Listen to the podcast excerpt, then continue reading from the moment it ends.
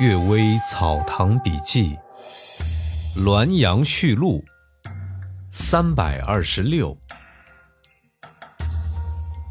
山西商人，山西人很多外出经商，十多岁就跟着人家学做买卖，等到积蓄够资本，才回家娶妻生子。娶妻之后，仍旧外出经商，通常啊两三年回家一次。是惯常的情况，有时候运气不好，或者是事务纠缠，就一二十年也不能回乡一次。甚至有的人本钱耗尽，没有脸面回到家乡，只好在外到处流浪，与家乡不通信息，也往往是有的。有一个人叫李甲，过继为同乡晋乙的养子，改姓晋。李甲家里不知道他的踪迹，就相传说李甲已经死了。不久，他父母又都去世，李甲妻子没有地方可以依靠，只能在娘家舅舅那儿寄食。他舅舅本来住在临县，又带着家眷经商，随商船往来南北，常年之间没有固定的地址。李甲长久没收到家信，也以为妻子死了。晋以考虑啊，给李甲娶妻，刚好妻子的舅舅死于旅途之中，家属就流落在天津居住。这家人考虑到这个外甥女青年守寡，不是长远打算，也想把她嫁给山西人，将来啊，也许还有机会回家乡。又怕人家嫌这个生女没有娘家，就假意说是自己的女儿，大家找媒人说和。就定下了这婚事。结婚的晚上，因为李甲与妻子已经分别八年，双方虽有怀疑，但不敢查问。到半夜，夫妻讲私房话时，才明白了真相。李甲认为啊，这妻子没有得到他死亡的确实证据，就匆忙出嫁，十分生气，对妻子又打又骂。全家呢都惊动了。晋乙隔着窗户叫李甲说：“你在娶妻时有前妻死亡的确实证据吗？而且他流离搬迁，等你八年才出嫁，也应该体谅他是出自不得已呀。”李甲没办法回答，就和他像以前一样成为夫妻。破镜重圆，古代也有这种事情，像男子再娶的。却是原配妻子，妇女再嫁的却没有丧失贞洁，这是有书籍记载以来还没有见过的事情。姨丈魏可亭先生说，他曾经亲眼见过这件事情。第二个故事，沧州酒。王阮亭先生称为麻古酒，当地人实在没有这个名称。沧州酒长期以来很有名，但评论却很不一样。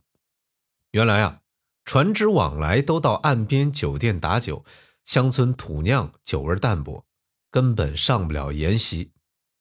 还有当地人怕官府无限的征调，都相互约定不把真沧州酒送给官府，即使鞭打也不肯拿出来，用十倍的价钱也不肯卖。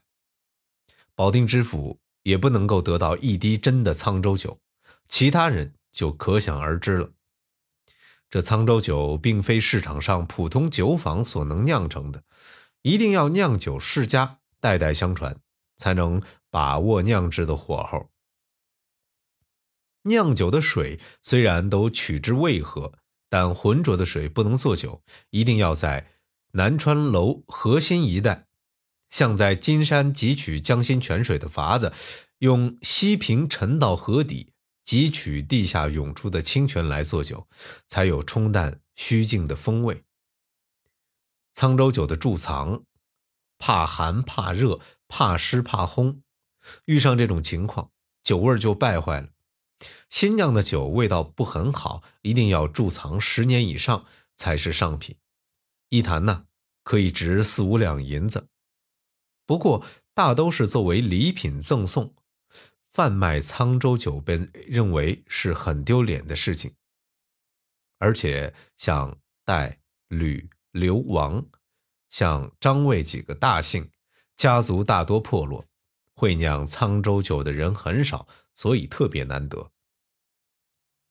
有人运输到其他地方，无论是肩挑、车载、船装，只要经过窑洞，这酒味儿也就变了。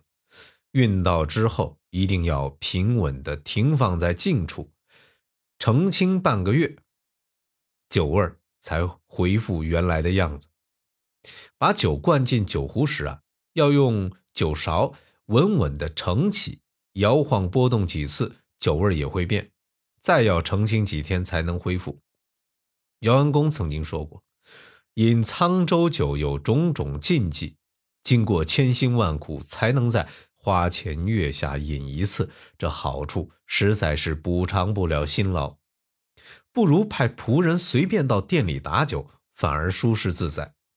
原因也就是在这儿。检验沧州酒真伪的办法是：南川楼的水所酿的酒，虽然喝得烂醉，胸腹之间却不恶心，第二天也没有酒醉的症状，只不过是四肢舒畅、安静的睡觉而已。那些只是用胃和水酿成的酒就不是这样了。检验沧州酒新货、陈货的方法是：凡贮藏二年的可以温两次酒，贮藏十年的可以温十次，味道都一样。温第十一次，这酒味就变了。贮藏一年的温两次酒，酒味就变；贮藏两年的温三次酒，酒味就变了。一丝一毫做不得假，也不知道是什么原因呢。董曲江前辈的叔父名思任，最喜欢饮酒。他任沧州太守时，也知道真沧州酒不会给官员喝，就千方百计劝告小玉。本地人始终不肯破坏不供应官员的规矩。罢官之后，再来到沧州，住在李瑞颠进士家里。才尽情喝到李家酿的这种美酒。董思任对李瑞颠说：“我真后悔没有早一些罢官呐。”这虽然是一时的玩笑话，也足以看出这沧州的美酒真是不易得到呀。啊，这篇故事读完了。我虽然是河北人，但是我极少饮酒啊。主要是自己酒精过敏，但是我知道的河北最有名的酒是承德老白干据说啊，当年巴拿马这个万国博览会获得金奖的不是茅台，而是河北的老白干啊！欢迎各位可以，如果到河北衡水的话，可以去当地品尝一下啊。打个小广告，他没给我钱，但是河北人嘛。推荐一下家乡的风味特产，也是应有之义啊！再来给大家读一个故事啊。三代妇女偿债。老师李由丹先生说，东光有个姓赵的人，有一次经过清风店，找来一个年轻妓女陪酒，顺便说道：“某年某月曾在这儿住宿，找过一个美女住了两夜。”算来那位美人今年还未满四十岁，于是说出美人的小名儿。这年轻妓女说：“是我姑姑呀，现在还在这儿。”第二天一起到妓女家里相见，正是过去认识的那个美人双方正在拉手问好。年轻的妓女的姑奶奶听说有客来，从里面出来看看，又大吃一惊，说：“你是？”东光的赵先生吗？三十多年不见面，现在你的鬓角虽然都要白了，但相貌声音还有一点记得的。你的字号是否叫某某呢？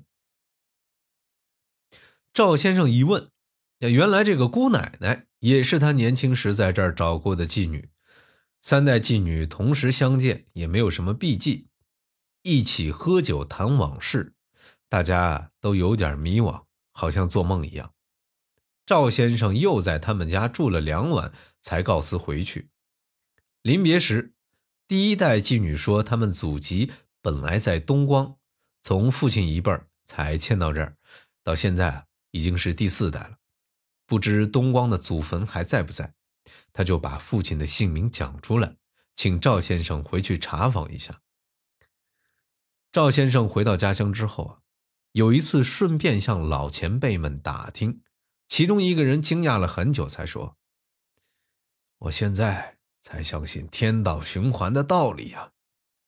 那妓女之父就是你们家的门客，你的曾祖父与别人打官司，那个门客接受了对方的金钱，暗中出卖主人，使你曾祖父的官司败了。时间长久了，事情暴露出来。”门客羞愧地带着家眷逃走了，还以为他们逃到了天涯海角，想不到会让你碰上，是他家三代妇女为他补偿过去的罪过。啊，真可怕呀！感谢各位收听今天的《阅微草堂笔记》，祝各位早安、午安和晚安。